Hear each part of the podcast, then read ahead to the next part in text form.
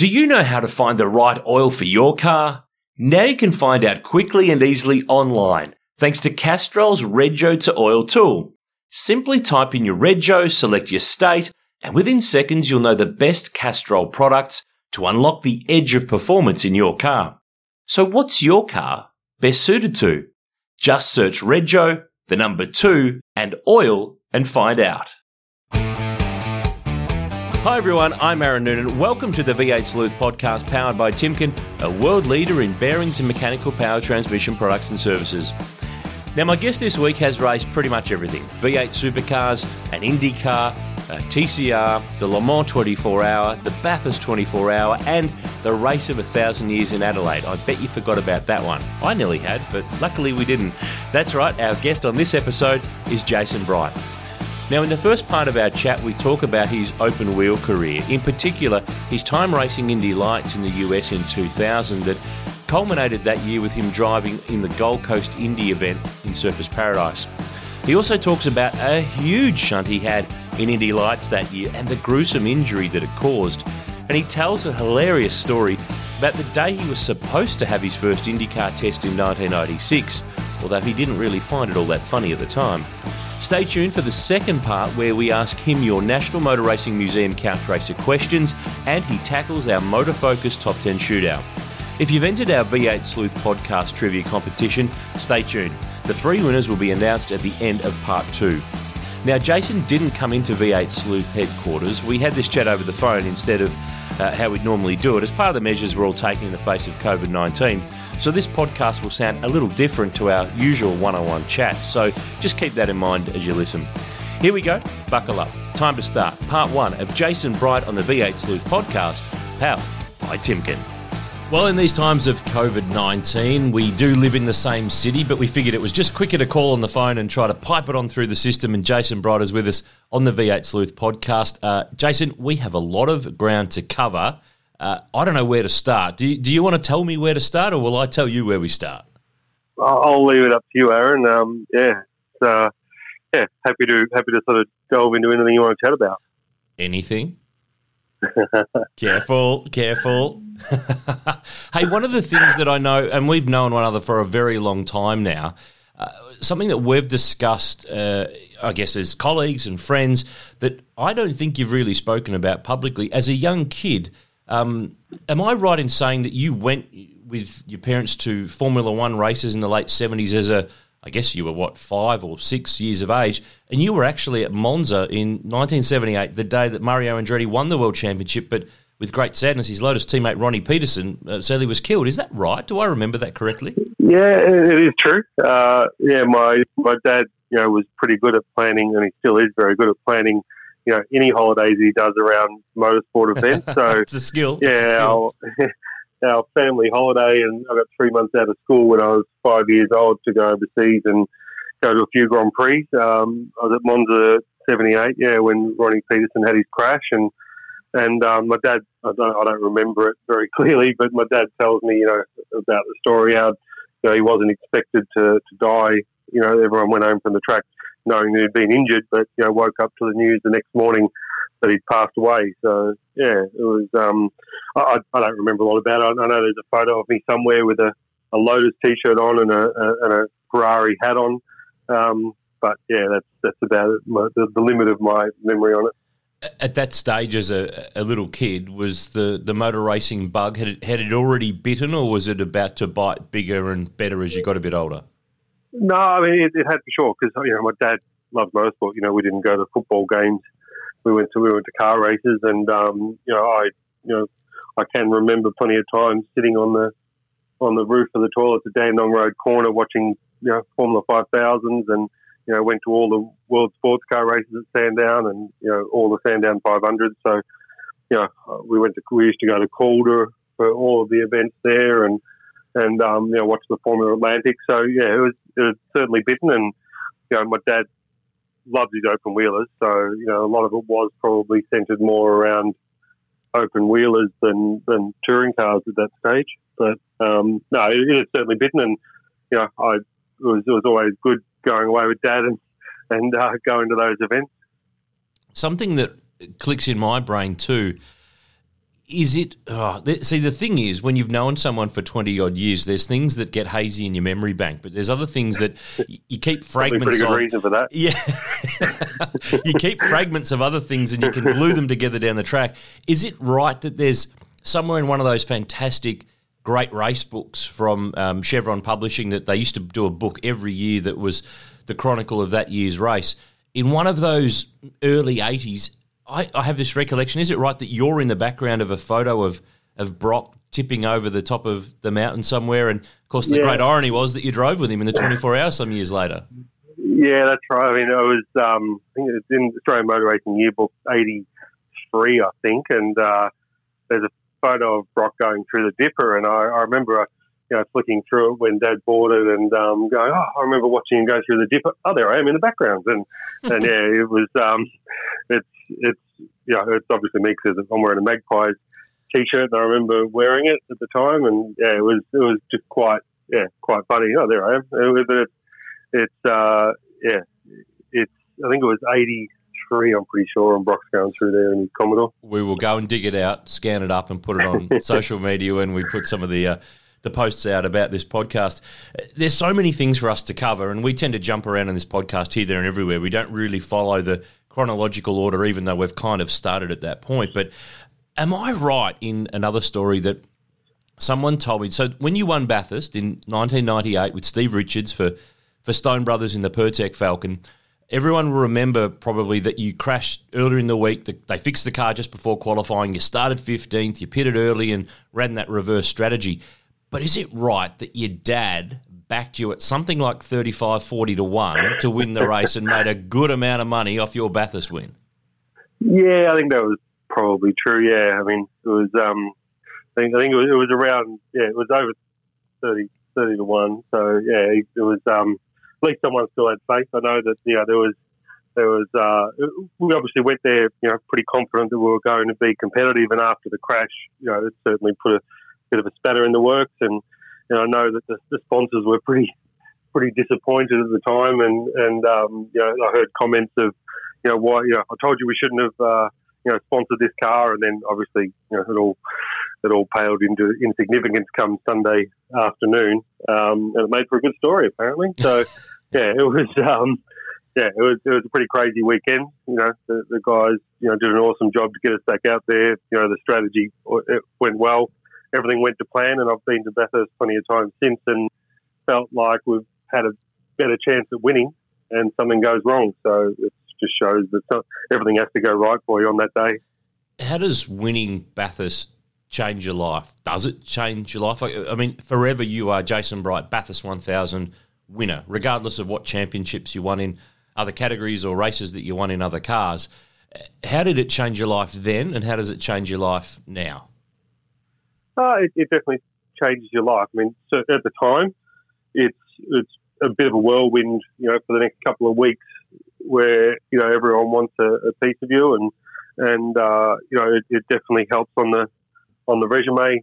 Uh, it's something that is is obviously iconic in Australian motorsport, and, and people outside a motorsport world know of. You know, if I if you win a Formula Ford championship or a Formula Holden championship or anything else, you know, people don't recognise that outside motorsport. But if you if you say you've won Bathurst or you know you, you get mentioned as a Bathurst winner, people can relate to that. They know it's a big deal. They know it's the it's effectively being the, the winner of the the uh, the chocolates. It's it's the grand final. It's everything that matters, isn't it? Um, hey, tell me about Yeah. that first year that you you entered the, the championship. Obviously, that year full time after winning Formula Holden the year before. Uh, Stone Brothers Racing had bought out Alan Jones, so they were SBR for the first time. What was your first deal with them? I mean, I'm, I'm always interested. At the time, it's the biggest thing in your life and the greatest of opportunities, and it of course leads to a great career. But you know, what sort of a deal were you on? Was it kind of like an apprentice type way? What were you, what were you Oh, making yeah, back I mean, then? Were you on good bucks or what? I mean, it wasn't, you know, it certainly wasn't going to, um, you know, set me up for life. But at the time, you, you sort of look back and go, all right, how many professional drivers were there in supercars at the time? And you could count them on one hand. You know, there, there was a few guys that owned their own teams. You know, there was a few, you know, but there was it was very limited number of guys that were being paid as a professional driver. You know, and and you know you'd say Skaife was, you know, Lowndes was, um, you know, Ingall probably another one. Ingall, yeah. But um, you know, you had Larry owning his own team, Dick owning his own team. Glenn you know, there was probably Radisich or you know or Bowe. There mm. wasn't many, and mm. and so I, I consider myself pretty lucky to just even be earning a wage driving a racing car. Um, you know, and that's you know that all changed over the next few years. You know, there was massive growth in professional drivers and you know teams that could actually go out there and employ a driver like never before. So that was you know there was exciting times. You know, the sport was going through a massive amount of growth. You know, Channel Ten at the time put supercars on the map. Um, you know, all thanks to the guys at SEL who you know did all the right things to to make the category, I guess, a, a marketable option for race teams to go out there and find sponsors. Mm. What was the process that got you in? Obviously, you'd driven the year before in the Sandown endurance race with Alan Jones, where you finished third, which I think a lot of people forget that one. Um, and then he and, and Stone, the Stones part ways. Was it kind of the the convince, uh, convincing of the sponsor group to say, give this young guy a crack? Was it kind of on the on the verge of, well, it's you or an experienced driver? Mm, all right, well, we'll listen. To, was it the Stones that got the deal over the line for you to drive the car? How did that all come together? Do you remember when you got the was, phone call to say you're in? I do. Yeah, it was it was crazy times because I'd obviously done the race in Tasmania with GRM. Um, which was as a fill-in for Steve Richards, for those who Richards, might not yeah. remember, because there was a, a, calendar clash with V8s the same weekend as two litres in Lakeside, which uh, Steve Richards went and did two litre, and, and you got your, your V8 debut, and I think you're still drying out from that weekend. yeah, well, it was it worked out great. I mean, I, I woke up the Saturday morning because just two day race meetings back then, and and uh, you know my heart shuddered because it was raining, and it actually turned out to be a great thing because I was on the on the better tyre for the day, which was the Bridgestone, and, and it made me look pretty good. So that opened more doors for me than anything else I ever did in my career. And um, Stones, you know, pretty soon called me up because Scott Pruett couldn't do Sandown. Uh, I jumped in the car at Sandown with Alan Jones, and yeah, we finished third. Um, there was already sort of wheels in motion for Stones to buy out Alan Jones at that stage, um, which made it quite uncomfortable. But you know, I I really enjoyed you know the the way Stones went about it, and as it turned out, we got on the podium. Um, AJ didn't go to the podium. I went to the podium, and the guys per- from Pirtek were there, and they handed me a flag, and I held it up, and and that was you know that was probably the start of it. You know they were they were pretty rapt to be on the podium. You know. So why didn't he? I, get, I did the right thing by them. Why didn't he go to the podium? Uh, it, it was it was just it wasn't he he, that was the way he was. You know, he, he uh, you know, he, he, took off halfway through Bathurst as well that year. Um, you know, once the car was out of contention, which was the only way, only reason why I got in. And you know, it was he was at a very different stage of his career. You know, probably wasn't that happy with some of the things that were going on within the team. Um, and you know, so it made, like I said, it made it a bit of an uncomfortable weekend, but it opened up the door for me with Pirtek. And then I had you know, I had an offer from GRM for 2000 for, for 1998, um, and I, I sort of held out for the Stone Brothers drive, which was took which was fairly risky at the time because it wasn't all done. Mm. And in fact, the day that I arrived in Queensland, um, Ross was down in Sydney doing the deal with Komatsu to sponsor the car, and uh, they pulled out.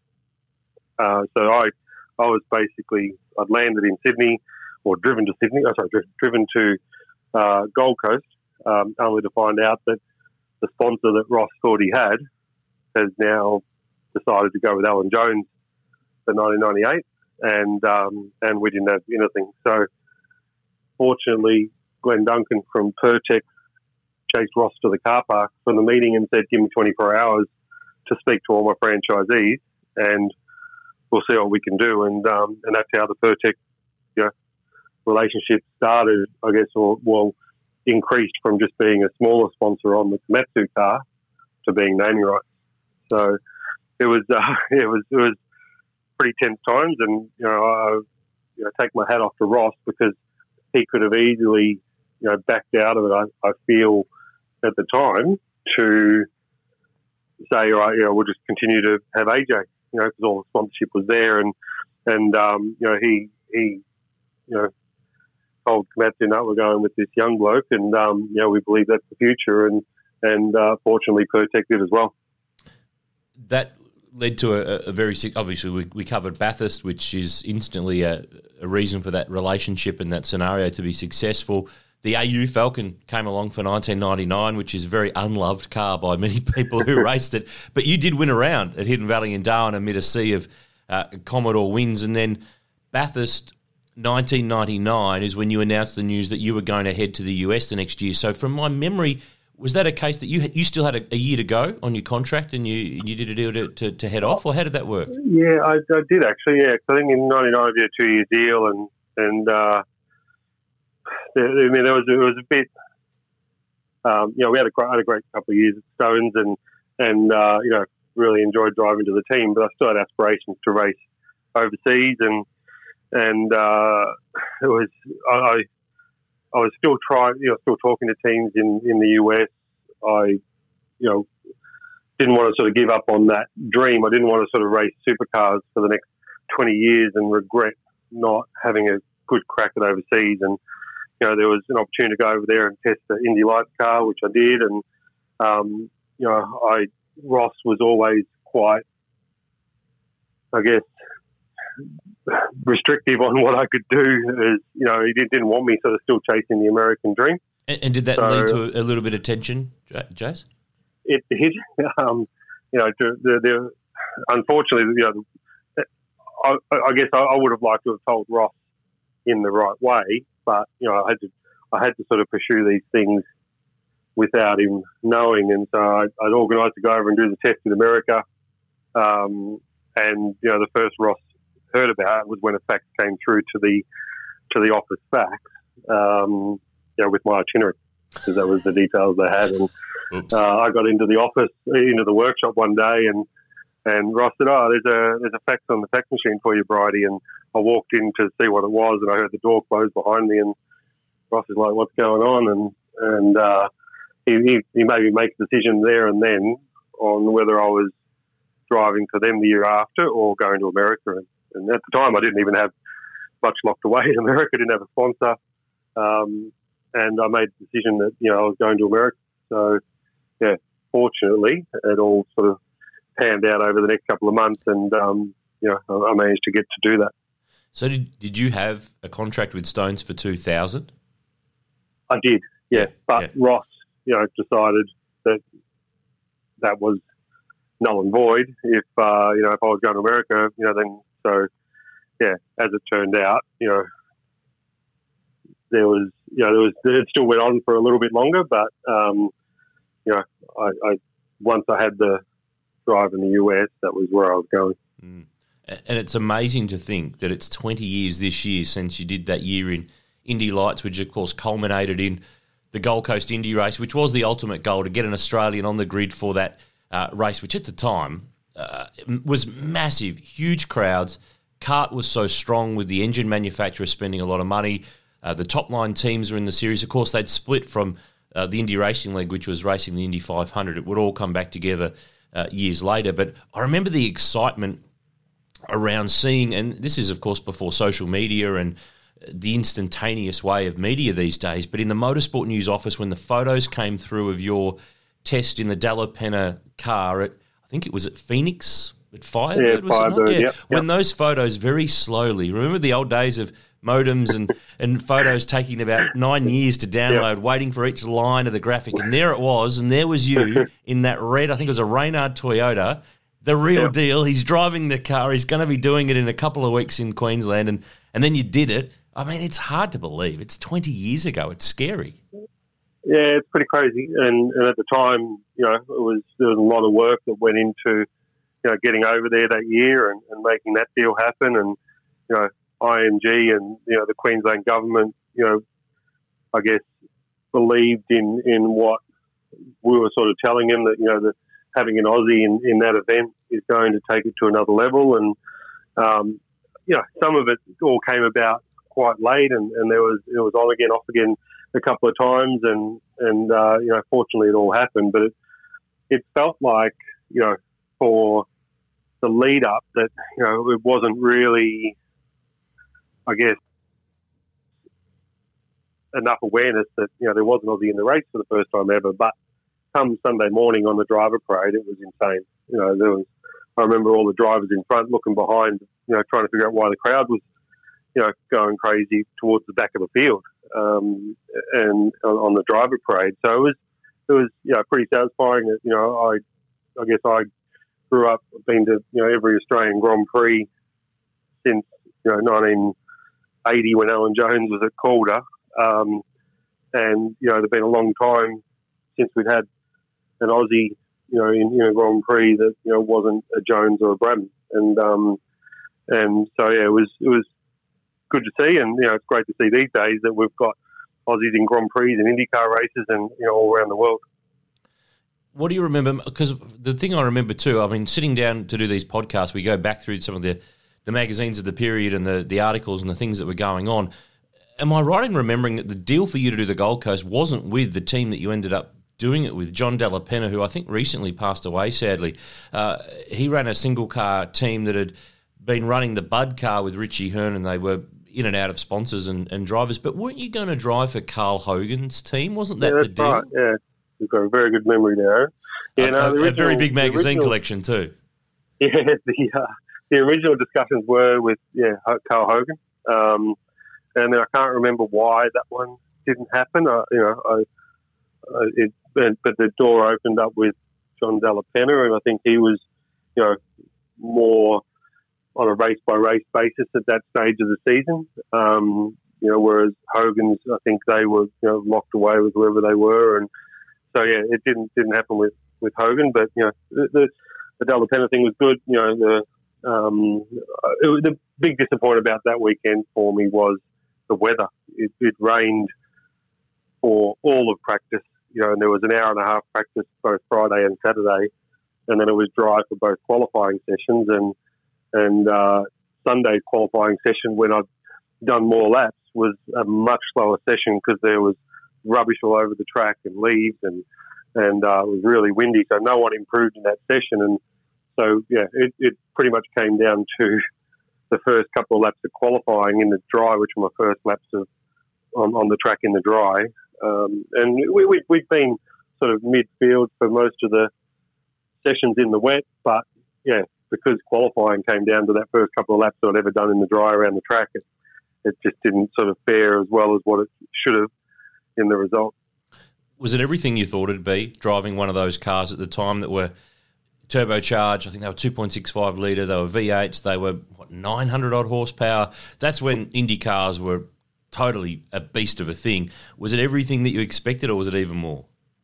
Uh, power wise, was insane. You know, the, I think we were doing um, 320 kilometres an hour at the end of the straight the, at the Gold Coast, and it was still accelerating. Like they were crazy powerful cars. Um, really good to drive. Like they're, they're, if anything, you know, if I sort of compare it to the Indy Lights car, I felt like the Indy Lights car was you had to be more aggressive with, uh, more nimble. Uh, you know, you, you, had to really sort of get up on the wheel in that car, whereas Indy car was a much bigger beast and you know, it would take three laps to get the tyres up to temperature and, and but yeah, power wise, just insane, you know, crazy amount of power and um, yeah, very very happy that I got to. The main, I guess the best thing about that weekend was sitting on the grid at, at uh, an Australian, you know, international event. That was pretty special.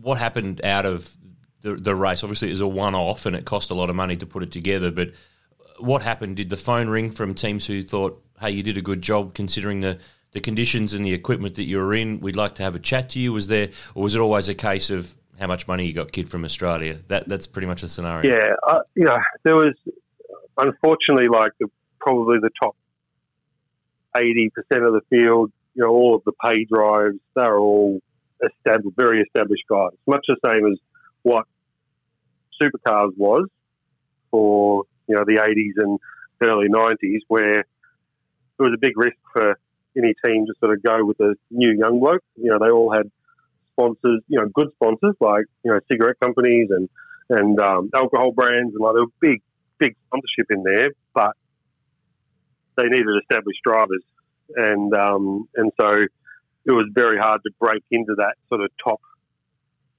eighty percent of the field, and then you had the teams at the back of the field that you know they required drivers to bring some sponsorship, and um, it was probably still two or three million dollars US at the time to do a full season with the likes of um, uh, what's their name? He's still in there, um, Dale Coyne. Mm-hmm. Yep. Um, you know, he was he was pretty keen on doing something. I, I had a lot of chats with him and, and you know, spent time at their workshop. But you know, it was just going to be so hard to come up with those sort of dollars from you know from an Australian company to go back there and do it. So I was lucky at the time. I you know had a the HRT contract in my back pocket, which I signed at Bathurst in '99, um, and I had till February the 15th to find something in America.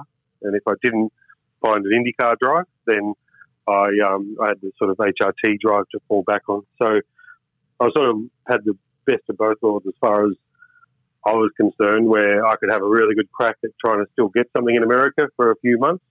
But if I didn't, I, I had a, a good plan to, you know, to drive for what was the benchmark team in Australia at the time. What did that cost to put that Gold Coast program together? If it was what if you had if you were asked for two or three million a year, what was a what was a one off? What did that put you? Well, back? it was interesting. It was for that one event. It was nine hundred thousand Australian. Whoa. Um, so yeah, it was an expensive event to do. You know, they like the budgets back then were you know around twenty million dollars a year um, for a lot of those teams.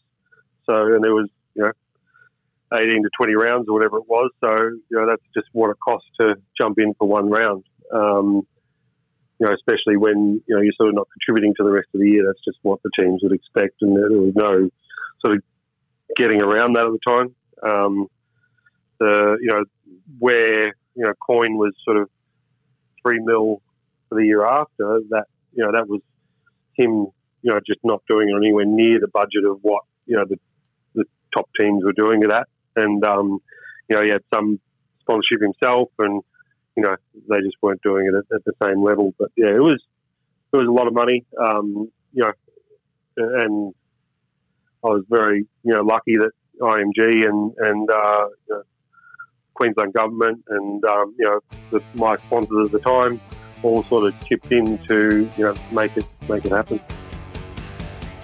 We'll get back to the podcast in just a moment, but I wanted to quickly tell you about our good friends at Timken, a world leader in bearings and mechanical power transmission products and services. Now, you might know their name and recognise their logo, but did you know that Timken bearings are used in some of the world's largest wind turbines?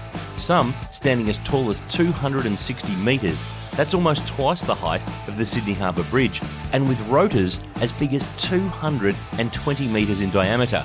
That's almost the distance from the start line to Hell Corner at Mount Panorama. Now, these rotors turn on big shafts, and at each end is a massive Timken tapered roller bearing, the biggest one with an outside diameter of 3.425 metres. That's about three quarters the length of a supercar race car. The bearings have to be perfectly reliable in withstanding massive loads and in extreme conditions like in the North Sea, where a single turbine is expected to produce enough renewable sourced energy to power 16,000 European homes year round. We'll bring you some more cool facts about Timken in each episode of the V8 Sleuth podcast this year. Now, it's back to the podcast. The year of that season was one thing I wanted to, to touch off with you too. The Indy Lights program that you did with uh, the late Bob Dorricott's team. I mean, the the driving lineup that was in that year's series was was top notch because some of the names that went on to do some of the other things. I mean, obviously, it was a year that Scott Dixon was involved, a name that our listeners will certainly know, and those who follow the American scene closely will know some of the names that you're up against. But I think it was Portland, wasn't it, where you had your your win, but uh, you also had a big, big shunt that virtually put you on your back for weeks at a time. It's it was probably never really reported how serious that was.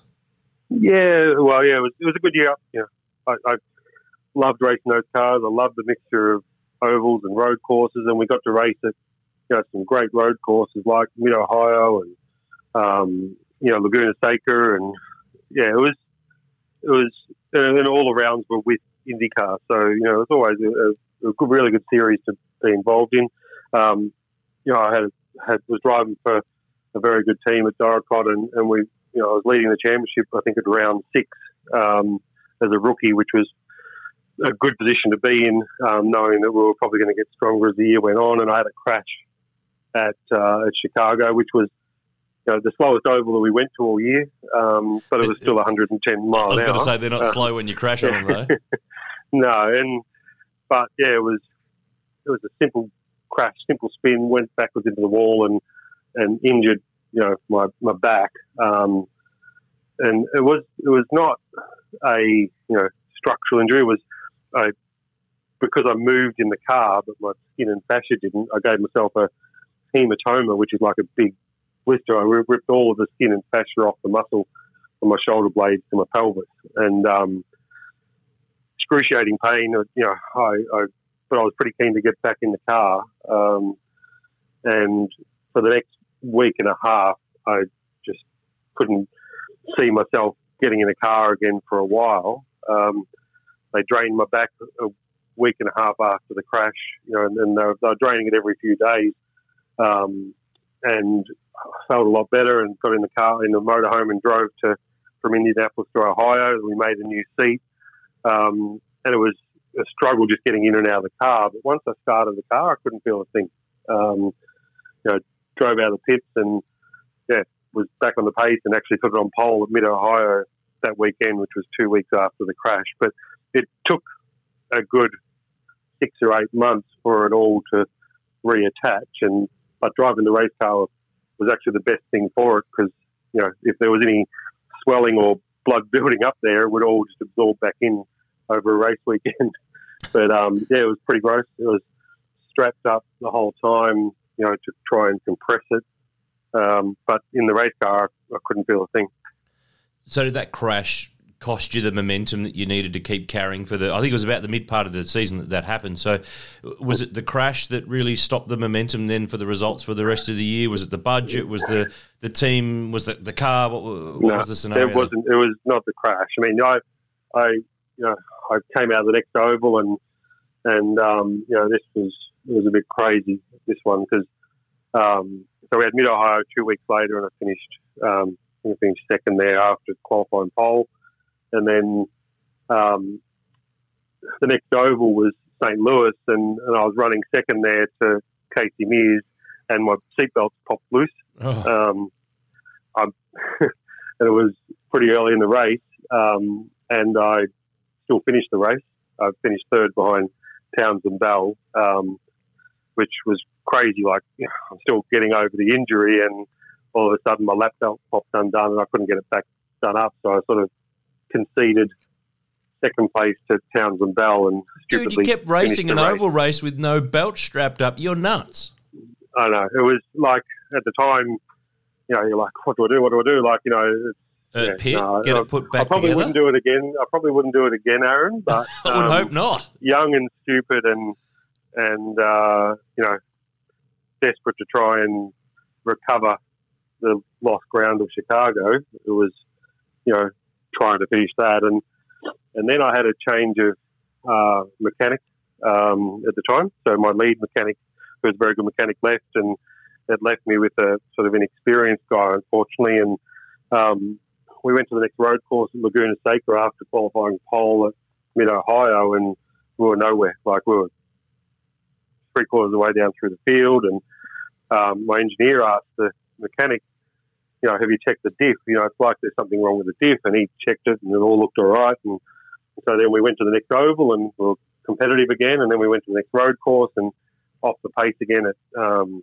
Vancouver, and and uh, we got we went and did a test, and actually, you know, turned the car around and got to the last round at Houston, and Casey Mears, mechanic, came over, and he was like, "Oh, having a look at the, in the gearbox." He's like, "Man, your diff's in the wrong way," and I was like, "What do you mean?" And He's like told the mechanic that no, it's, it's in backwards, and um, so it was uh, you know locking up in the wrong area in the corner, and we just had all this understeer. We turned it around and you know went from quickest at Houston to sort of you know mid pack again. But that that was what hurt our championship. It was you know three road courses in a row. We just struggled because you know the diff was assembled wrong. Um, you know, which was pretty heartbreaking because you know even though we had to crash it at uh, at Chicago and missed that round, I think we would have been able to recover a lot better than uh, you know than where we ended up had we had we had some good results in the road courses, which was probably our strength.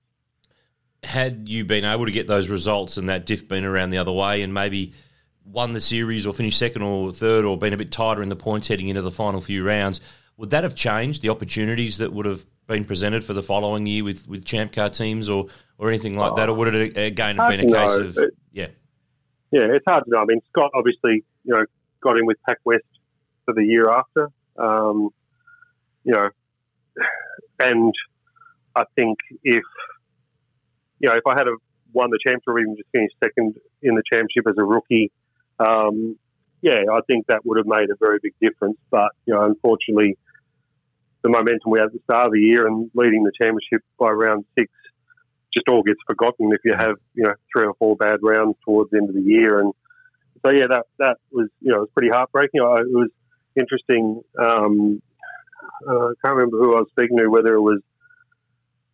I've got a feeling it was Pedro Lamy. Um, I was telling him about it one day, and he's like, in F3000, exactly the same thing happened to him. Um, and it was, you know, similar. It was Lola car, um, and it was just the way that you looked at the the, the diff, you know, the way that you sort of think it goes in, it's actually the opposite. And, um, and so he was, he uh, he said exactly the same thing happened to him, where just halfway through the year it all went pear shaped. What was the uh, another one of those things that um, is in my memory bank that you drove around? You lived in a motorhome that year, driving from race to race, heading around the states with your, your partner then Mel. I remember back at the time.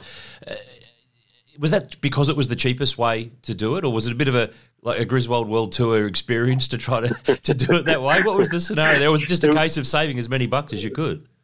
Uh, you summed it up by being experienced. It was, um, you know, it was there was certainly a lot to learn about living out of a motorhome, but it was, you know, I, I'd raced over there in 2006. Oh, sorry, 1996.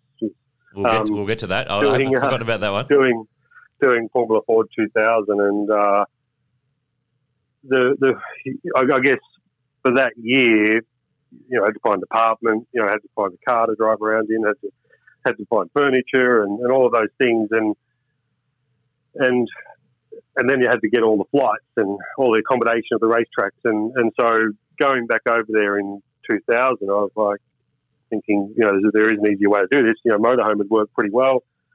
You don't have to worry about packing, unpacking bags, and and getting flights and accommodation and all those things. You you drive to the next track, you park, you put your overalls on and go out and drive. and uh, and it was it was great in that respect. Um, you know, I got to see a lot of the country as well, and you know, meet a lot of people in some pretty weird RV parks. But it was it was uh, it was yeah, it was I, I enjoyed it. it. You know, it was a fifth wheel, so you could sort of unhook the um, F three fifty off the front and and you know drive that around town and yeah, so, so it worked pretty well for what I was doing that year, and um, you know, is a lot easier in a lot of regards. And it was funny because you know the Mears family or Casey's parents used to run the team for Bob Dorricott, and um, you know Casey put his overalls on in the morning and pretty much take them off when he went to bed. Um, you know, each every time you go testing, he's just in his overalls all day. Come out from breakfast with his overalls on already, and and uh, it was yeah, it's a very different to uh, you know staying in a motel and getting to the track and then you know getting all your gear on. Hmm. Did that season put you in major debt that you had to pay off for the following years? I know a lot of drivers who've gone to America or Europe with F3 and that, that sort of thing have ended up spending a lot of their V8 income in the following years to, to pay that back. What sort of a scenario were you in when you, you got to the end of that process? No, I was I was lucky. I mean, I the deal that was with Dorricott Racing was um, you know, he, they, they wanted the engineer that I did the test with. Um, they, you know, that pretty much got me to drive. You know, the that that uh, you know the way it all sort of came about. Um, you know, there was a commission of earnings if I ever did make it to IndyCar or F1, but you know, not not if I sort of ended up back in Australia. So I was, you know, it was an amazing deal. I was, you know, very sort of fortunate that you know guys like Bob loved their motorsport so much, and, and they really wanted the engineer that I worked with that year. Um, and that that was pretty much the crux of the deal. Was you know if I was there, that engineer was going to be there. Mm. And it worked out pretty well. I think you you got to put together. I mean, looking back on it now, I don't think we've given drivers from Australia who've gone overseas and had a crack at whether it's the states or Europe enough credit. Or I don't think a lot of people understand until you start naming the names of the drivers that you raced against and that you beat. And I think we haven't covered enough the Portland win. So let's rewind back to that because that was the the standout achievement from that Indy Lights series. What do you remember of, of that win and how that race unfolded and how it came to be that you got that first win for, for 2000 Indy Lights?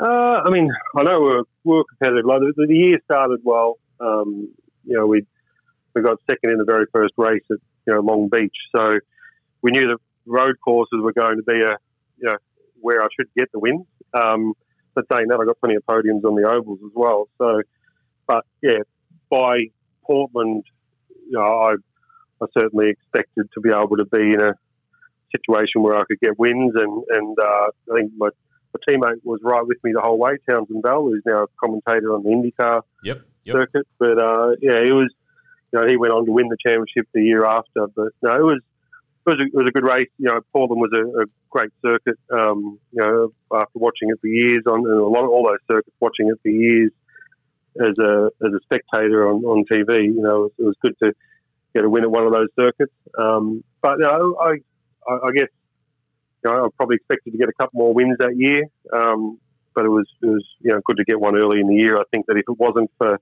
you know the problems we had with the car later in the year, we should have notched up a few more. At that time, American Open Wheeler Racing had had its big split. 1996 is an infamous year for IndyCar history where uh, the Indy Racing League was formed. The Speedway ran its own um, series with uh, a view of having more opportunities for short track drivers and dirt track drivers, getting it back to how it used to be back in the day. And CART was obviously very, very strong running a, an international type series, heavily based in North America, but with all the engine manufacturers and the big name teams and, and the like. And you were there as you mentioned before, in the US Formula Ford 2000 series in '96. So you raced against guys like Sam Hornish Jr. He won the Indy 500. Buddy Rice, he won the Indy 500. Sam Schmidt's a very successful yep. team owner. Obviously, had that nasty accident and is in a wheelchair, but is a really inspirational guy with what he's done in the sport. At that very time, uh, and, and I don't know that anyone's ever really gone down this pathway with you, but was your full focus the champ or the CART series as it was then because there was the race in Australia, or did you look at all at the the Indy Racing League because the chance was there to do the Indy 500 and uh, and you know that event is is Bannerhead. Did you ever talk to anyone in IRL or look at that as a pathway? Uh, I did, and you know, CART was definitely my focus. I think the day that I announced I was going to America in 1995 was the day that the IRL was formed, and you know there was a, a split on the cards. There was you know and uh, we, we, you know, Chris Joule, myself, who was helping me back then, you know, that was the Indy 500 was the goal, and so yeah, that certainly put a bit of a dent in the champ car side of things because you know we had the Australian race, which was obviously a big part of trying to get there, and and then uh, you had the Indy 500, which was the biggest motorsport event in the world, and and that. So it's yeah, it was unlucky timing in that regard. I, I doing Formula Ford 2000, we actually raced with the IRL Championship at a fair few events um, on the ovals, and it was yeah. I, I really enjoyed the ovals. I learned so much racing on ovals, and and you know, most exhilarating racing I've ever done was on ovals. Um, but racing ovals every single week wasn't what I set out to do. Um, you know, and so when I when the IRL was sort of first starting up and it was all going to be ovals, it was that just wasn't that appealing. And you know, for a lot of reasons, I mean, the, the cars were very dangerous back then. You know, I saw you know Sam Schmidt. You know, within a couple of years of racing against him, you know, he was in a wheelchair. Steve Knapp, who won the championship the year that I did Formula Ford 2000, he broke his neck. Um, you know, and then it just it's not what I wanted to do every week, you know. But I really loved the champ car format, which was you know a bunch of road courses and a bunch of ovals and mixing it up a bit. So it it would, probably would have been easier to try and pursue something in IRL for the year after, but it would have been very hard to probably harder to find a sponsorship to do that than what it would have been to try and raise three million dollars to do Champ Car with an Australian event on the on the calendar. Plus TV coverage at the time through uh, Channel Ten of all the other races. I think at the time the IRL was probably you know, on Fox Sports, which not very many people would have been seeing back in the yeah. day. Uh, tell me the story about when you were supposed to do your first IndyCar test because this was a few years before you ended up racing on the Gold Coast. In that time that you were in the States for Formula 4 2000 in 1996, tell me the story because is it right that you were supposed to drive a Derek Walker Valvoline car, but the closest you got was photos in the car, and there may have been a run in with the constabulary on the way to the venue. You've got to tell the full story. I never told you that. Yeah, yeah, yeah I think you may have. You might have forgotten. funny you did. part of this story and a very disappointing part of the story. Well, give us both. Two, two, two disappointing parts. One was getting to the circuit that morning. So I, I think the last round of the championship was a couple of weeks before, and I sort of hung around in America specifically to go and do this test, which was at Putnam Park in uh, in Indianapolis. And so I'd sort of flown there, and, and Chris Jewell was there as well, and we're trying to get to the circuit, and uh, and couldn't find the circuit. Um, and so no we, Google Maps in 1996. Yeah, we'd overshot on the on the freeway, and and um, anyway, I, I wasn't speeding much, and this you know copper pulls me over and and um, books me and like you know so where is this track and he sort of gave us some directions which was back the other way and and uh, so I'm turned around going back the other way to head to the circuit and um, and Chris is like come on mate get up it a bit because because uh, you know we're running pretty late here and I'm like man I don't want to get another ticket and as I said it I'm like there's a cop pulling me over and the cop was crossing the freeway chasing after me and I'm like you're kidding me. And and so the, the, the cop comes to the window and he's like, you know, when was the last time you were pulled over in the well, pulled over in the state of Indiana? And I'm like, a couple of minutes ago. And he's like, I didn't ask you whether I was whether I just pulled you over, boy. And I'm like, mate, I just got pulled over by another cop going the other way a couple of minutes ago. And he's like, you're having a bad day. I'm like, no shit. And so it was uh, that was sort of the start from a bad day. And then you know we got to the circuit and it was it was a test day that they were doing. Scott Goodyear was driving, and um, and you know pretty much when we got there, the uh, the engine let go, and that was the end of the day. So yeah, we got to sit in the car. Um, you know, would have been pretty cool to drive it as a 23 year old that I was at the time, but um, yeah, it wasn't to be, and had to wait a few more years to get a steer of an Indy car. But you know, it, it all came about you know through the Valvoline relationship that we had at the time, and um, you know, I had a lot of good chats with Derek Walker over the years about you know trying to do something. But yeah, unfortunately, um, that day didn't happen, um, and it cost me a speeding ticket to get there. Do you remember how much it was? Uh, not, not really. No, I mean, it, it's funny over there because you could do, you could be doing twenty mile an hour over, and the cop wouldn't even look at you. And I think I got done for five or ten mile an hour over. You know, and the second guy did let me off. Oh well, that's okay then. Um, yeah, yeah. No, I didn't. He didn't. He, he actually called the other cop and you know verified my story that he just booked me and uh, yeah, or I showed him the ticket, whatever. And anyway, I didn't get a second ticket, but yeah, the first one hurt enough. Uh, it was bad enough you didn't get to drive the car later on. That was the uh, The sour. trade two tickets for a driver. Yeah, yeah. I, you and me both, my friend. Uh, you and me both. Uh, we're focused very heavily on the overseas part because I think that's a part of your story that's probably not get, been given enough um, coverage. But let's rewind a little bit further back to the, the open wheeler days in Australia with Formula Holden, where you and Bargwanna and Noske and some of those guys had some ripping fights in those cars, the ex Formula 3000 cars with the Holden V6 engine. And Formula Ford, I mean, it was so you won the championship 95, you won the Formula Holden championship 97, but that year of 95, there was, who was in there? I mean, it was you, Bargwanna, Mark Webber, of course, in the Yellow Pages car. Uh, Gavin Monahan, I think, was around the scene at the time. Yep. That's when every class of every year of Formula Ford had easily two, three, four, five standout guys that you could all identify as they're going to go somewhere. They've got genuine talent and ability, and that was one of the really good classes of, of Formula Ford.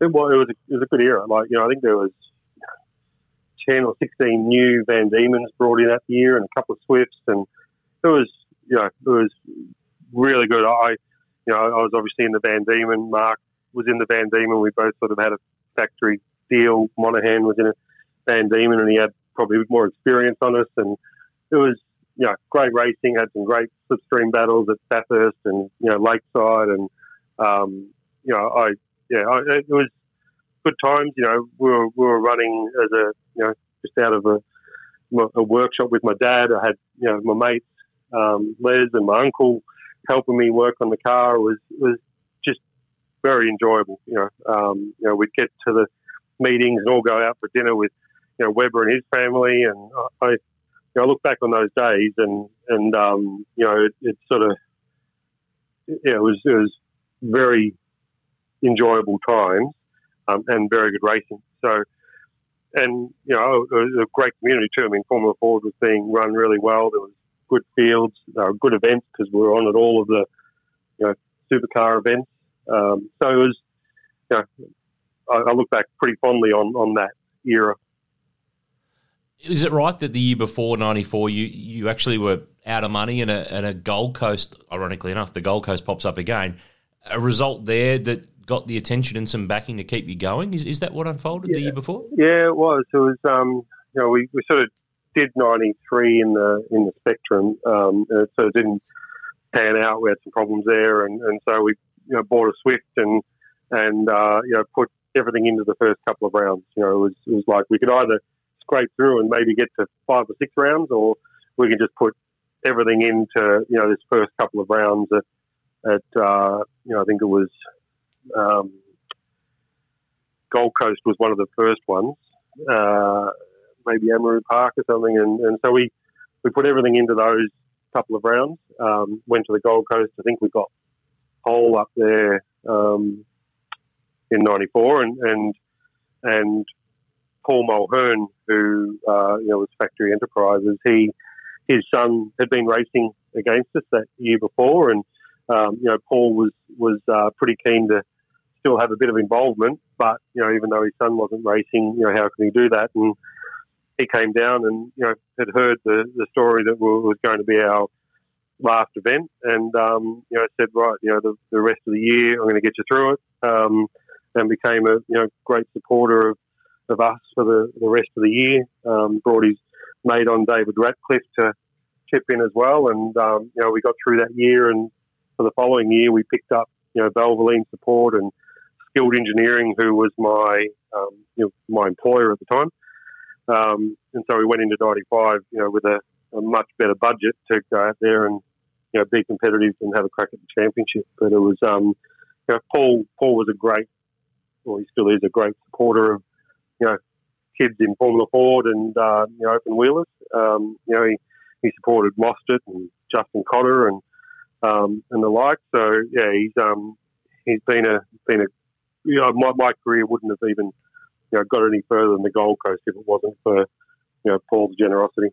We've talked to a lot of people on this podcast, and they've all got one, two, three, four crucial people at crucial times who they met or stuck some money in or opened a door for them somewhere. And I guess Paul's one of those for you. Who else along the way would you say are the the big people that have helped you be who you are and have the, the career that you are? Obviously, your parents are a, a major part of that because they've put a lot in over the years, particularly in the early period. But as you go through those lily pads of a career, uh, who else would you identify as being the critical ones that helped you get to the next stage and the next one after that and the, the next one after that? Oh, I think there's there's a lot of people. I don't think it's you know there's there's obviously the guys like Paul that you know that got me to the next step there. But you know there was you know whether it was Garry Rogers giving me a drive like he has for so many young blokes, um, in the car at Tasmania. That opened more doors in my career. You know, whether it was Barana and you know Malcolm Ramsey and the competitive operation that they ran. Um, you know, Ross having a having the faith, you know, that a young bloke was going to be able to move their team to the next level. And I, you know, there's there's a there's a ton of different people. Um, you know, Bob Dorricott. Like I, yeah, I, I think I've been very fortunate to be in the right place at the right time. You know, and, and even later in my career, you know, when when uh, the GFC hit and it was pretty tough times at Britek, you know, Brad Jones approached me and said, you know, if I ever want to just drive again and, and um, not have to worry about all of the team owner stuff, you know, and have a chat. And, and, I, and I obviously did. So, you know, there's there's a lot of people that have, have uh, you know, I guess, supported me through my career that, that it could have ended at any one of those stages. Um, and, you know, I'm, I'm pretty pretty fortunate that it that it didn't. You know, there's I guess I watched a lot of guys early in my career that you know were great drivers, um, you know, and, and you know didn't quite make that transition into cars or out of Formula Ford, that had all the ability, just weren't in the right place at the right time, and that's what you've got to got to make sure you're in the right place at the right time and surrounded by the right people and got the right equipment to do the job. And if if you've got all of those ingredients and you get the results, then if, if uh, you might be lucky and make it to the next step. And I was pretty fortunate in that regard. The sliding doors of motorsport can be really interesting on what could have happened, where, why, and how, but we can only deal with what's actually happened. Hey, one of the things that we always ask our guests on this podcast, because as you know, we're big on the history of the sport and what's happened and learning from it and understanding more about it and peeling back, I guess, the, the layers of the onion. But we asked everybody about their memorabilia. And I know you're big on keeping your, your suits, your helmets. What are your most prized possessions from your motorsport career that you've kept over the years? Uh, certainly my helmets. Yeah, I you know I've always hung on to every helmet, and I you know put them all in my office here, and and uh, enjoy you know looking at those. Uh, that, that, that's probably the biggest thing. You know, I've kept all my race suits. Plan on one day sort of getting them all framed, but that's a lot of won't. framing. That's probably, a lot of framing, mate. Yeah, yeah, it is.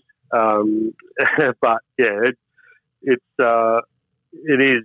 You know, I do enjoy you know sort of having all my helmets around. You know, if I ever do anything with the suits, it'd be great. Uh, the the only suit that I you know regret is or regret not having is my IndyCar one. Um, you know, I wore me my Ghidleys for the weekend because the one that they sent me was about 20 sizes too big, and which I did hold on to, and then that went missing at a uh, Britek Open Day, unfortunately. So, oh, no. Um, so I don't have anything as a memento suit wise from the IndyCar race, just a helmet. But anyway, that is what it is. Um, you know, maybe it'll pop up one day. Trophies. I, I know that a lot of race teams it's the team that owns the trophy, and sometimes drivers get replica ones made to put in their own on their own mantelpiece at their office or at, at home or work or wherever they're putting them. Are you a trophy guy? Have you have you got any that are very special? Maybe even from a, a, the karting days as a kid. Yeah, I mean, I've got most of the trophies. You know, I was, I was sort of lucky. I it wasn't many teams that I drove for that I didn't get to keep the trophies for. Um, uh, you know, I got my Bathurst one, Sandown 500, Clipsal you know, all of those trophies are, are uh, were, were, mine. Um, the Bathurst one had a had a bit of an exciting ride home from Bathurst because it fell out of the cupboard and broke in half, but it got fixed, which is good. Um, did you but, tell anybody about that or not? I did just then, um, but it was it was in the truck. It was you know it fell out of the, the cupboard in the truck, and you know because it's just a bit of solder in the middle that holds it all together. It um, or, or whatever you want to call it, it, it yeah, came apart, but it got got welded back together. Um, you'd never know. Well, we do now. Um, you do, yeah, you would, yeah. But you know, it's sort of there's no dents or anything in it. Um, but yeah, it was it was in two pieces by the time it got back to the Gold Coast. Um, but I'm looking at it here right now. It looks pristine. You never know the difference. It maybe needs a polish. That's about it. Oh, that's okay then. If that's the worst thing that you've got to do, then that's that's not such a big problem. hey, uh, the other thing that we focus on on V8 Sleuth is the race cars. We love going and finding old race cars from back in the day or uh, unearthing things that people didn't really understand what they they had for the achievements that they had maybe 20 years ago like what car from your career would you love to have if money wasn't an option and you, you didn't have to worry about storage space or anything like that what's the one car that you'd love to have from your career yeah it's funny i mean i like i don't know whether there's one particular one i mean you know yeah the indy car would be awesome well, there's a um, story there, isn't there? Because a couple did, of yeah. a couple of years ago, uh, last year I think maybe it was, yep. I spotted yep. online John Della Penna himself, before he passed away, was selling one of his former team um, champ cars, and I had a sneaking thought that it might have been the Gold Coast car, but unfortunately Oh, the were- the numbers didn't match up, and it wasn't that car we didn't think. But that would have been Yeah. good to try to find a way to get that one. That would have, that, if that was there, then I would have found a way to make that happen because it was, you know, that that would have been pretty cool. Um, yeah, that'd be that'd be nice to have hanging on the wall somewhere. But you know, I I got good memories of like the Formula Holdens and Formula Fords, you know, that I raced um, here. You know, the I guess um, you know my first ever race car was an RF86 Van Diemen. That was a pretty cool car, and um, you know, I guess making a bunch of mistakes and cutting my teeth and learning how to work on race cars with that thing was a, a very pivotal sort of point in my career. Um, so that one would be, you know, I, I reckon pretty special. Um, supercars wise, yeah, I think there's, you know, I, I, it would be hard to sort of pick one out. You know, the the PWR Commodore, um, the orange and white one, was pretty cool. Uh, you know, got a few poles in that, and you know, I felt like we got everything we could out of that car. Um, the the Caterpillar 2006 Falcon, you know, that was same deal. Like you know, I felt like uh, you know Phil Keat and myself were getting everything we could out of that car, and um, and you know that that's what makes a race car pretty special for me. And then um, you know probably my Pirtek Falcon, sorry, Pirtek, the Britek Falcon that um that I was leading Bathurst in. You know that was a pretty cool car as well. But yeah, you know, there's, I, I couldn't sort of pick one where I'm like, yep, I'd, I'd have to have that one. You'd have to have them all, basically. Yeah, yeah. I think I, I'm, I'm one of those guys that it's either all or nothing. You know, I end up having to get them all somehow. Um, you know, it's good to see my, you know, the Bathurst winning Falcon, you know, restored into its, you know, original colours and everything like. Still seeing that go around, you know, that that's pretty special. You know, it'd be a shame to see a car like that. You know, that I guess was a pretty big part of my career. Um, if it just ended up not being sort of kept as a car um, or, or, or in its original colours. You know, so it's good to see that you know, people have got the passion to keep supercars in, in their original liveries and and uh, condition. I'm determined now. We're going to find that 2000 Reynard. I'm on a mission. I want to go and find that thing. Because the good thing is, Yeah. there was probably a hundred of those things made every year, and Yeah. a rolling chassis with no engine or electronics or anything in it probably wouldn't be that dear. We'll wait for the borders to No. uh, all open up again. We'll get that sucker to Australia. and We'll hang it on a wall somewhere. Sound good? That'd be pretty cool, yeah. And, and yeah, that, that you know, something special like that. I think that'd be something I'd be interested in having on the wall. I mean, I know Malcolm Ramsey's got my '91 Reynard um, still in skilled colours and sitting there at a, at a factory. So, you know, it's good to see that there's you know cars around that still as I remember them, like the the Falcon and uh, and you know that '91 Reynard. Um, and I know that the the RF86 it was restored a few years ago as well, um, back to its sort of original colours and uh, like I was running it back in 1992. So that you know I, I do enjoy hearing that people are, are sort of taking that pride in old cars that have got a good logbook. So that's part one of our chat with Jason Bright on the V8 Sleuth podcast powered by Timken. Stay tuned for part two, where we'll drill down on his decorated career in V8 supercars. And he also tackles your National Motor Racing Museum Couch Racer questions and our traditional Motor Focus Top 10 shootout. And also in part two, we reveal the winners of our V8 Sleuth trivia competition from the last episode. So stay tuned to see if you're a winner. And if you miss out on a prize, well, good news. Our stock take sale in the V8 Sleuth bookshop is still on. Head to v8sleuth.com.au, click on the bookshop tab, and snap up a bargain. We've also recently added a line of stunning art prints by Peter Hughes, so make sure you check those out as well. Sign up to our newsletter, V8 Sleuth's newsletter, while you're there, and follow us on Facebook, Twitter, and Instagram so you don't miss out on any new offers, products, or podcast episodes as they pop up. Until then, we'll catch you next time on the V8 Sleuth podcast, powered by Timken. Do you know how to find the right oil for your car? Now you can find out quickly and easily online thanks to Castrol's Rego to Oil tool. Simply type in your Rego, select your state, and within seconds you'll know the best Castrol products to unlock the edge of performance in your car. So what's your car best suited to? Just search Rego, the number two, and oil and find out.